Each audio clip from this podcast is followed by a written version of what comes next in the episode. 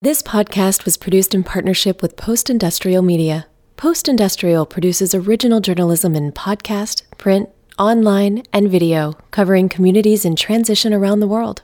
Join our community today by visiting postindustrial.com. A heads up to listeners this episode features gunshots, intense violence, and offensive language. Okay, here we go. The hearings of the Subcommittee on Terrorism of the Judiciary Committee will now come to order. That's the late Senator Arlen Specter convening a U.S. Senate hearing in June 1995. These hearings have been convened I guess, yeah. to inquire into a number of questions. First, to what extent, if at all, do the militia pose a threat to public safety and the federal government? And the other side of that coin is to what extent are Americans joining the militia because they feel, rightly or wrongly, that the federal government poses a threat to their constitutional rights? The country was reeling from the Oklahoma City bombing. Two men with a deep hatred for the government conspired to detonate a moving truck full of explosives in front of the Alfred P. Murrah Federal Building. The attack killed 168 people. It remains the deadliest act of domestic terrorism in United States history. Two men were arrested for the attack Timothy McVeigh and Terry Nichols. Then it came out that, before the bombing, McVeigh and Nichols had attended at least one meeting of the Michigan militia. So, less than two months after the bombing, Congress hauled in militia leaders from around the country to explain themselves. We now like to call the uh, next panel uh, uh, Mr. John Trochmann, uh, Mr. Robert Fletcher, Mr. Ken Adams, Mr. James Johnson, and Mr. Norman Olson. It was an odd sight to see some of the most prominent militia leaders file into a Capitol Hill committee room. Guys from states like Montana and Ohio who had traded their camouflage for suits and ties. And then there was the head of the Michigan militia, Norm Olson. No suit and tie for him. Olson was in full fatigues with his sleeves rolled up, camouflage hat, and a chest full of what looked like military ribbons. At the time, the Michigan militia was one of the largest paramilitary groups in the country, and Michigan was looked at as a kind of center of anti government activity. The bombing thrust an unwelcome spotlight on a growing militia movement. Olson did not shy away from the attention, though. Thank you for the opportunity to testify today. The following statement will attempt to answer the question of the legitimacy and the need of the citizen militia. Not only does the Constitution specifically allow the formation of a federal army, it also recognizes the inherent right of the people to form militia. Olson had been spinning wild conspiracy theories about the bombing, even blaming Japan at one point, and the U.S. government. Here he is with fellow Michigander Michael Moore from Moore's 1990s satirical show, TV Nation. Why do you think Oklahoma City happened? I think perhaps that there there is a conspiracy afoot. You think the government was involved in blowing up the Oh yes. Oh, you yes, do? Yes. was supposed to have gone off at 6 a.m. before the before the building building was occupied. Then it would have been a very powerful political statement. Here's my question. Tim McVeigh. As soon as he was arrested, he said, "I have had a chip implanted in my buttocks when I was in the service." He claimed that he was mind controlled. The stuff out of James Bond is real. It wasn't just the conspiracy theories. In interviews, Olson seemed almost sympathetic to the motives behind the bombing. Specter, a Republican, was the chair of the subcommittee, and he was angry. Both he and Democratic senators traded barbs with the militiamen during the hearing. It was a different time when there was capacity for bipartisan outrage. Here's Specter questioning Olson. Mr. Olson, I heard you say on national television that you could understand why someone would bomb the Oklahoma City Federal Building. Uh, how can you say that? How can you understand why someone would bomb a building and kill so many innocent uh, men, women, and children?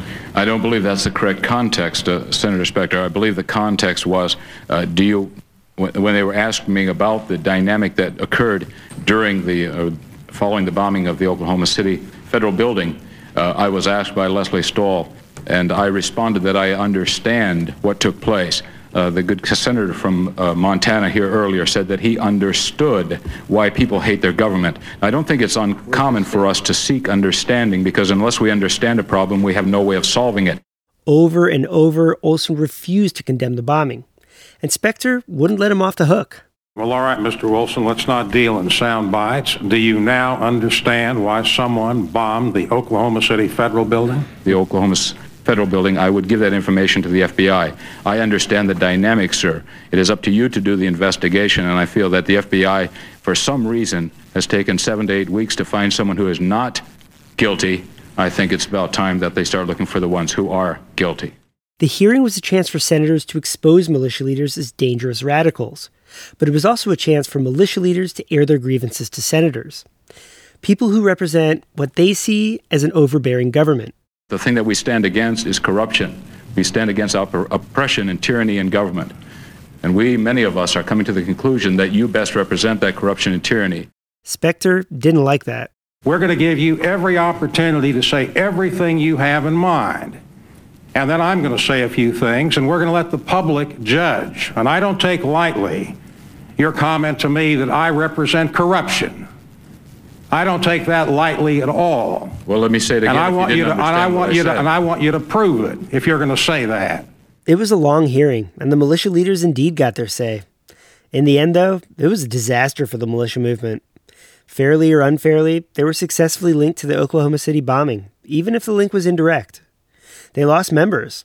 Olson got chased out of the Michigan militia, and the whole movement splintered and went even more underground. Six years later, as the execution of bomber Timothy McVeigh neared, the anti extremist Southern Poverty Law Center wrote an obituary for the movement. The group wrote that his death would serve as a quote, bookend to the militia phenomenon, marking the dying gasps of a movement. But it was far from the end. It also wouldn't be the last time a domestic terror investigation would put Michigan militia members in an uncomfortable spotlight.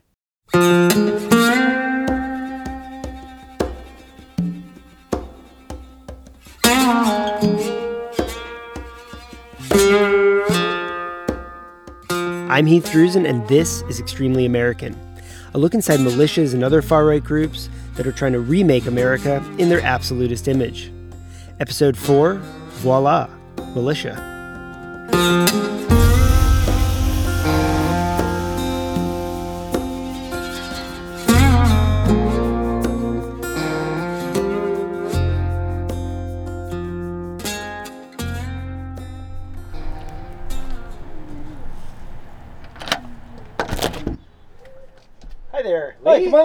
Lee. Come on in. Hey, sorry, the numbers are uh, a little confusing. Yeah. The- Lee Miracle greets me at the door as he greets all guests, with a sidearm on his hip. This is not where you'd expect to find a grizzled militia leader. We're at a condo development in a Detroit suburb. Nearby, there's a little man made pond and tennis courts. It's across from a strip mall, just down the street from a Golden Corral and a Longhorn Steakhouse. Once we're inside, though, it makes a little more sense. Miracle's cramped apartment is bursting with firearms.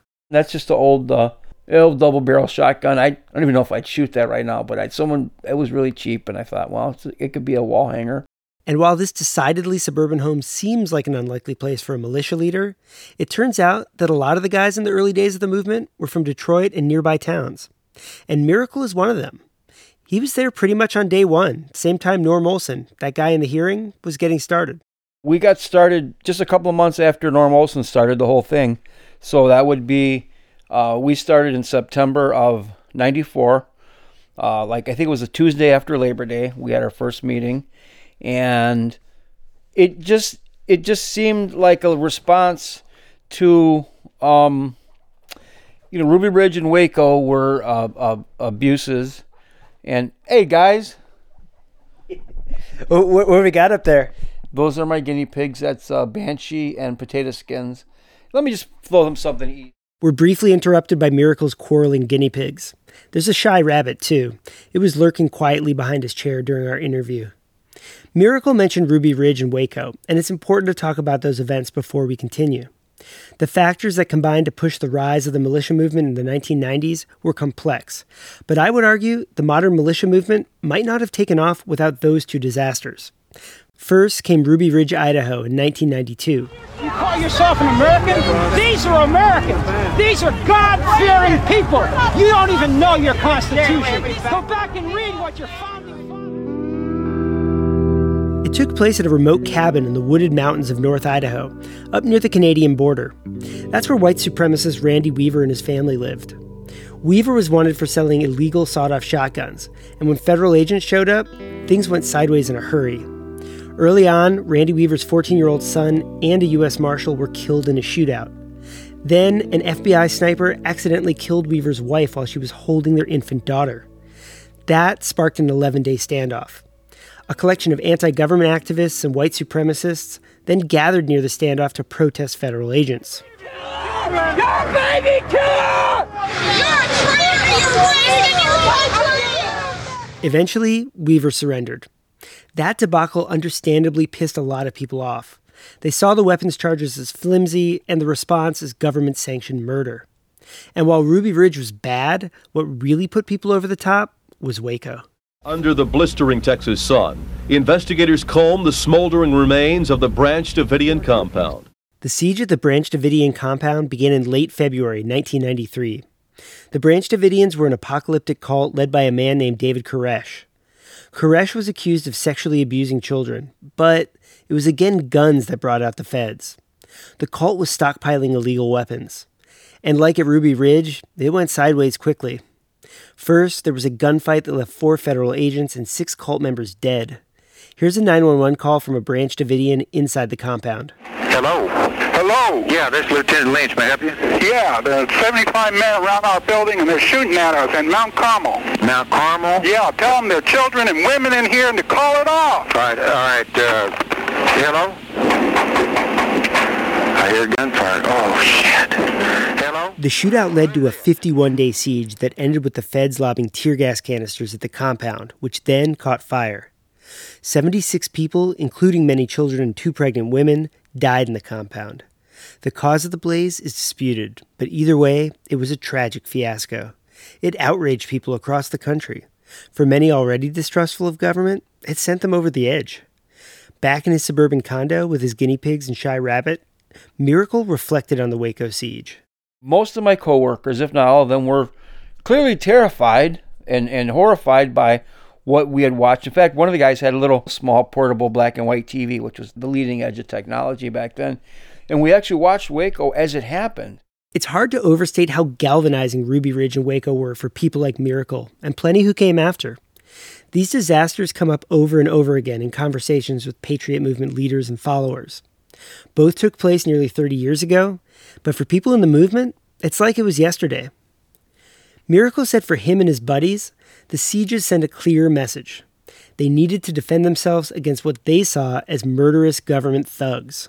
We have due process. And well, I mean, if they came to my door and I knew that I wasn't going to get due process and I knew they were going to come with the intent to kill me, I would have to fight back. I'd rather not do it by myself. And, and voila, militia. It was September 1994 in his old house in Detroit, and it was sort of a historic moment. We had the meeting in my living room, and we didn't know if we could even have that meeting. Like, is this meeting even legal? The guys in his living room, they decided it was legal. They also decided they'd form an armed group to protect each other from the government. They'd eventually be called the Southeastern Michigan Volunteer Militia. And for Miracle, voila, militia leader. Not too far away, Miracle's buddy Norm Olson from the Senate hearing was also getting guys organized with their own militia. Olson and Miracle were creating wings of the Michigan militia right at the beginning of the modern militia movement. You've probably heard of the Michigan militia. It may evoke images of dudes with guns in the woods. And that's not wrong. Miracle's out in the woods doing weapons training with his guys just about every month. When I ask him what the point of his group is, he says the militia is first and foremost a defensive movement. We don't want Americans to be massacred by their government. So we thought that, that instead of actually getting into a violent armed conflict, if we just exist, that might have a deterrent effect. So I think maybe the idea was to deter tyranny. Like a lot of people in the movement, though, he reveres some groups that take a decidedly offensive posture, like the IRA, the Irish Republican Army, that set off car bombs and killed many civilians in their fight against the British. I am definitely not knocking the IRA. Maybe some of their tactics are, are questionable, but, but as a group, you have a tiny group, very tiny group, tying down multiple British divisions at one point, and we're really talking a few hundred people. Miracle is an Army veteran, and back when he had that fateful living room meeting, he was a 27 year old postal worker. I know, there's some irony in a government employee being at the forefront of the militia movement. Nowadays, Miracle's beard is graying, but he's still fit, still gets out in the snow leading his group in weapons training. And he gets a twinkle in his eye when talking about the movement. He's seen this group through major ups and downs. Just as the movement was hitting its stride after Ruby Ridge and Waco, the Oklahoma City bombing happened. Members bailed left and right, wanting nothing to do with being connected to domestic terrorism, fairly or unfairly. That led to a long period in the shadows for a lot of militias. But Miracle stuck with it throughout, and now he's seeing a resurgence in interest. We've waxed and waned since then. We've grown and contracted, and it depends on who's in office and it depends on what's the state of affairs in the country. And we're right now kind of on an uptick, I think, because of uh, our current administration and their tendency to make announcements about what firearms you can and cannot own. Yeah, firearms. That's a subject that comes up over and over again in our talk. Gun rights is Miracle's driving force, has been since he started in the movement. And it's really been the foundational issue for militias all along. Like, there's a reason they're the guys with guns. Miracle says his militia has several hundred members these days, and that they're more politically active and informed than they were in the 1990s. We're a lot less bubbed than we were maybe in the beginning. And and I, I don't I don't mean that it sounds negative, but I mean I think now we're more cerebral. We think about things. I mean, you know, we encourage people to read Sun Tzu and Musashi and uh, uh, Marcus Aurelius too. You know, Sun Tzu said the the best battle is the one you don't have to fight, and I think that's what we're looking for. If Ruby Ridge and Waco sparked the growth of the militia movement in the 1990s, COVID 19 has been a major factor in the movement's more recent public activity. Interest in groups like Miracles have surged, with many on the far right angered by lockdown measures. States across the country saw anti lockdown protests. It made Michigan once again the center of attention for the militia movement when armed protesters started showing up to the Capitol building in Lansing. We can win, we've already won. Most of the vitriol was aimed at the state's Democratic governor, Gretchen Whitmer. Then, on April 30th, it escalated.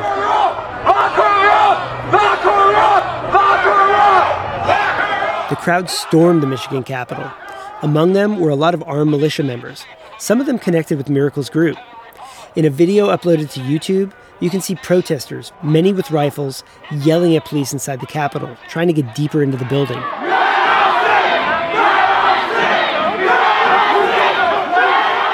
The crowd chants about tyranny, some do mock Nazi salutes. They call the cops holding them back cowards. There was no violence that day, but it freaked out lawmakers and made national news. Keep in mind, this was eight months before the January 6th riot at the United States Capitol building. A lot of people were horrified by the images of an armed mob storming the Michigan Capitol building. But not the state Senate Majority Leader, Mike Shirkey, who was asked about it on the Bart Hawley show.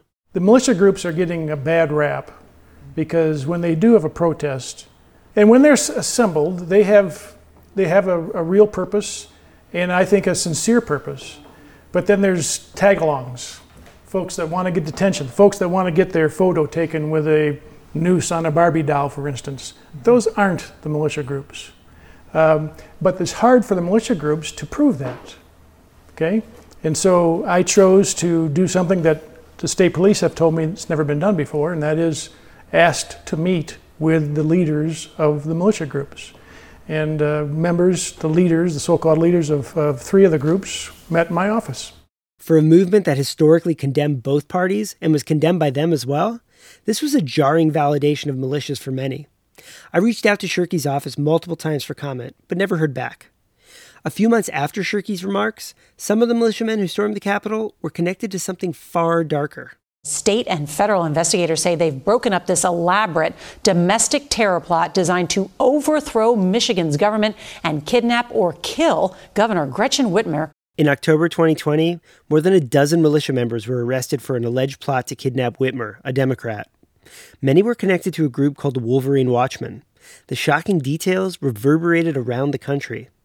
See, in a lot of ways, Michigan is simultaneously the beginning and nightmare next chapter of the militia story. It's where like minded skeptics coalesced around an idea of defending themselves against the government. But it's also where radicals have taken those ideas to violent ends.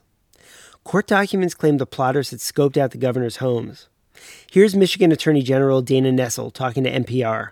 They were at the point where they were they were in the process of um, of training for it and had multiple exercises. So obviously we felt as though they were close enough in time uh, that there could be, you know, act, actual actions, actual uh, efforts to execute these plots.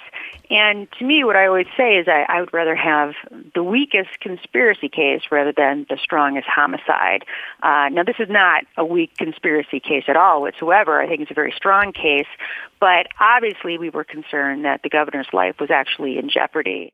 Nessel pointed out that some of the plotters were at that protest at the Michigan Capitol building six months earlier. Many of these individuals that were charged were were at that protest. I think that those protests those protests were used actually uh, as re- recruiting stations to add more members. The plotters even allegedly discussed a possible murder suicide mission, where one of them would ambush Whitmer at her vacation home, shoot her in the head, and kill himself. They also allegedly floated the idea of storming the Capitol and arresting politicians, then televising their executions. The Michigan militia movement was facing another Oklahoma City moment. But this time, it would be different. Unlike in 1995, militia leaders were not hauled before Congress. Far from it. Then President Donald Trump tweeted that Whitmer had done a, quote, terrible job and criticized her COVID 19 pandemic restrictions. Eventually, in tweet number three, he did condemn, quote, extreme violence. Sunita Doddamani was more clear in her denunciation. She heads the Hate Crimes and Domestic Terrorism Unit for Michigan's Attorney General. But she wasn't all that surprised. The alleged kidnapping plot is just the most high profile of many such threats Doddamani has seen. The kinds of things I'm dealing with in my office are threats to public officials, a lot of them, um, which kind of started close to the election time last year, as well as militia extremism. Doddamani is a lifelong Detroiter, so she felt the state's militia history from a young age. And she's been alarmed by the resurgence of the movement in Michigan.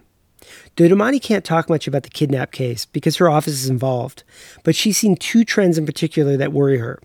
One is armed protesters claiming to provide security.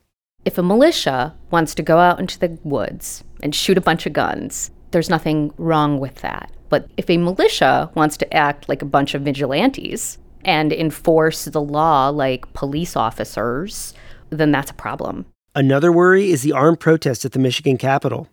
She says she's not just worried about potential physical harm to people. There's a long term concern, too. What that does ultimately is erode the foundations of democracy because threats to public officials means that you're you know, it's intimidation of public officials. And when you intimidate public officials who are elected to do their job into not doing their job or not taking the stances that they're doing, and there's no consequences for these individuals that are doing that, then it really does erode the foundations of our democracy. Lee Miracle, he does not share these concerns.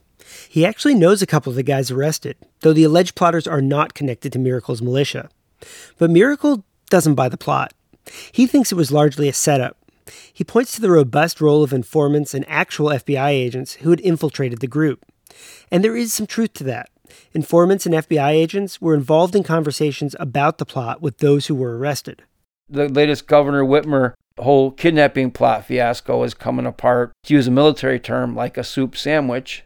If every person that said, I hate that bitch, got arrested, you'd have half the state locked up right now. Okay, so I mean, hating somebody isn't a crime. The kidnap cases are ongoing, and it's hard to know right now how close we really were to an attack on a sitting governor.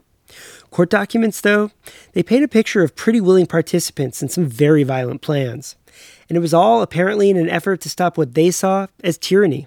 Do you worry at all about when people talk about hating the governor and tyranny and especially treason, for which, as you well know, the penalty can be death?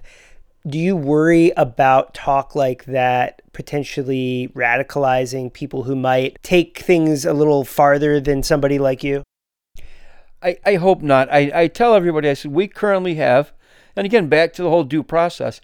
Look, the, the Supreme Court checked the governor, the state Supreme Court checked her on a couple of cases. We had a, a recall petition, and there's an election coming up next year. I mean, there are mechanisms that do not involve kidnapping that can put her in her place. But the alleged kidnap plotters took action on what they saw as a threat to the Constitution. It's the same kind of threat Miracle talks about. You don't see it happening in the near future, conflict with the government. But I mean, do you see that happening down the road? We never know. I mean, you never know. Uh, you get somebody elected and they say, well, you know, the next election, I'm not going to leave. Or. I mean, that almost happened this last election. Yeah, yeah. Well, I mean, I mean, there's that's something to consider. Uh, I I didn't think it was going to happen. Uh, I actually didn't think I didn't think the election was very legitimate. I watched it happen overnight. I mean, I stayed up and watched the. We're all going to stop counting, and I've never seen an election where they stopped counting at two o'clock in the morning. There was no nationwide halt of the vote counting. There were some state counts that went to the next day, but there's no evidence of fraud. It was kind of a moment of clarity for me. Like Donald Trump. He did the thing. All these militia guys say they would mobilize if a president tried to stay in office after losing. Trump did that. He tried to convince his allies to overturn the election. He falsely claimed he won, still does. A lot of people saw it as an attempted coup. Militias had mobilized against COVID restrictions, but they did not mobilize against Trump. Crickets. A lot of followers like Miracle even pushed Trump's lie. Some actually showed up on January 6th to support Trump staying on. And that is a big thing that has changed since the 90s. Back then, sure, the militias were part of the far right, but they were still getting grilled by mainstream Republicans. Militia members had a cynical take on both political parties. That's changed. These days, militia guys are being embraced by a lot of elected Republicans, or at least not pushed away. And these once nonpartisan militia groups, they're choosing the Republican side too.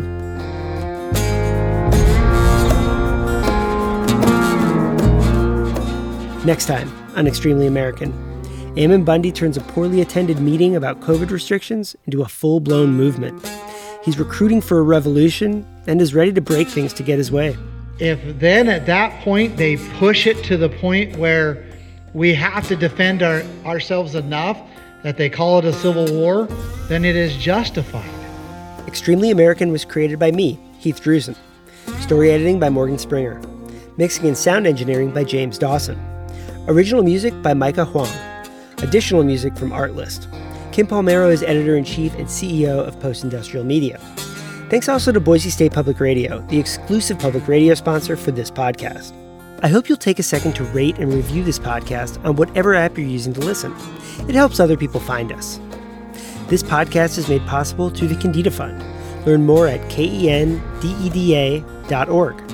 and from the Joyce Foundation, joycefdn.org with support from the Forbes Funds at forbesfunds.org. For photos from this series and some companion articles, head over to postindustrial.com.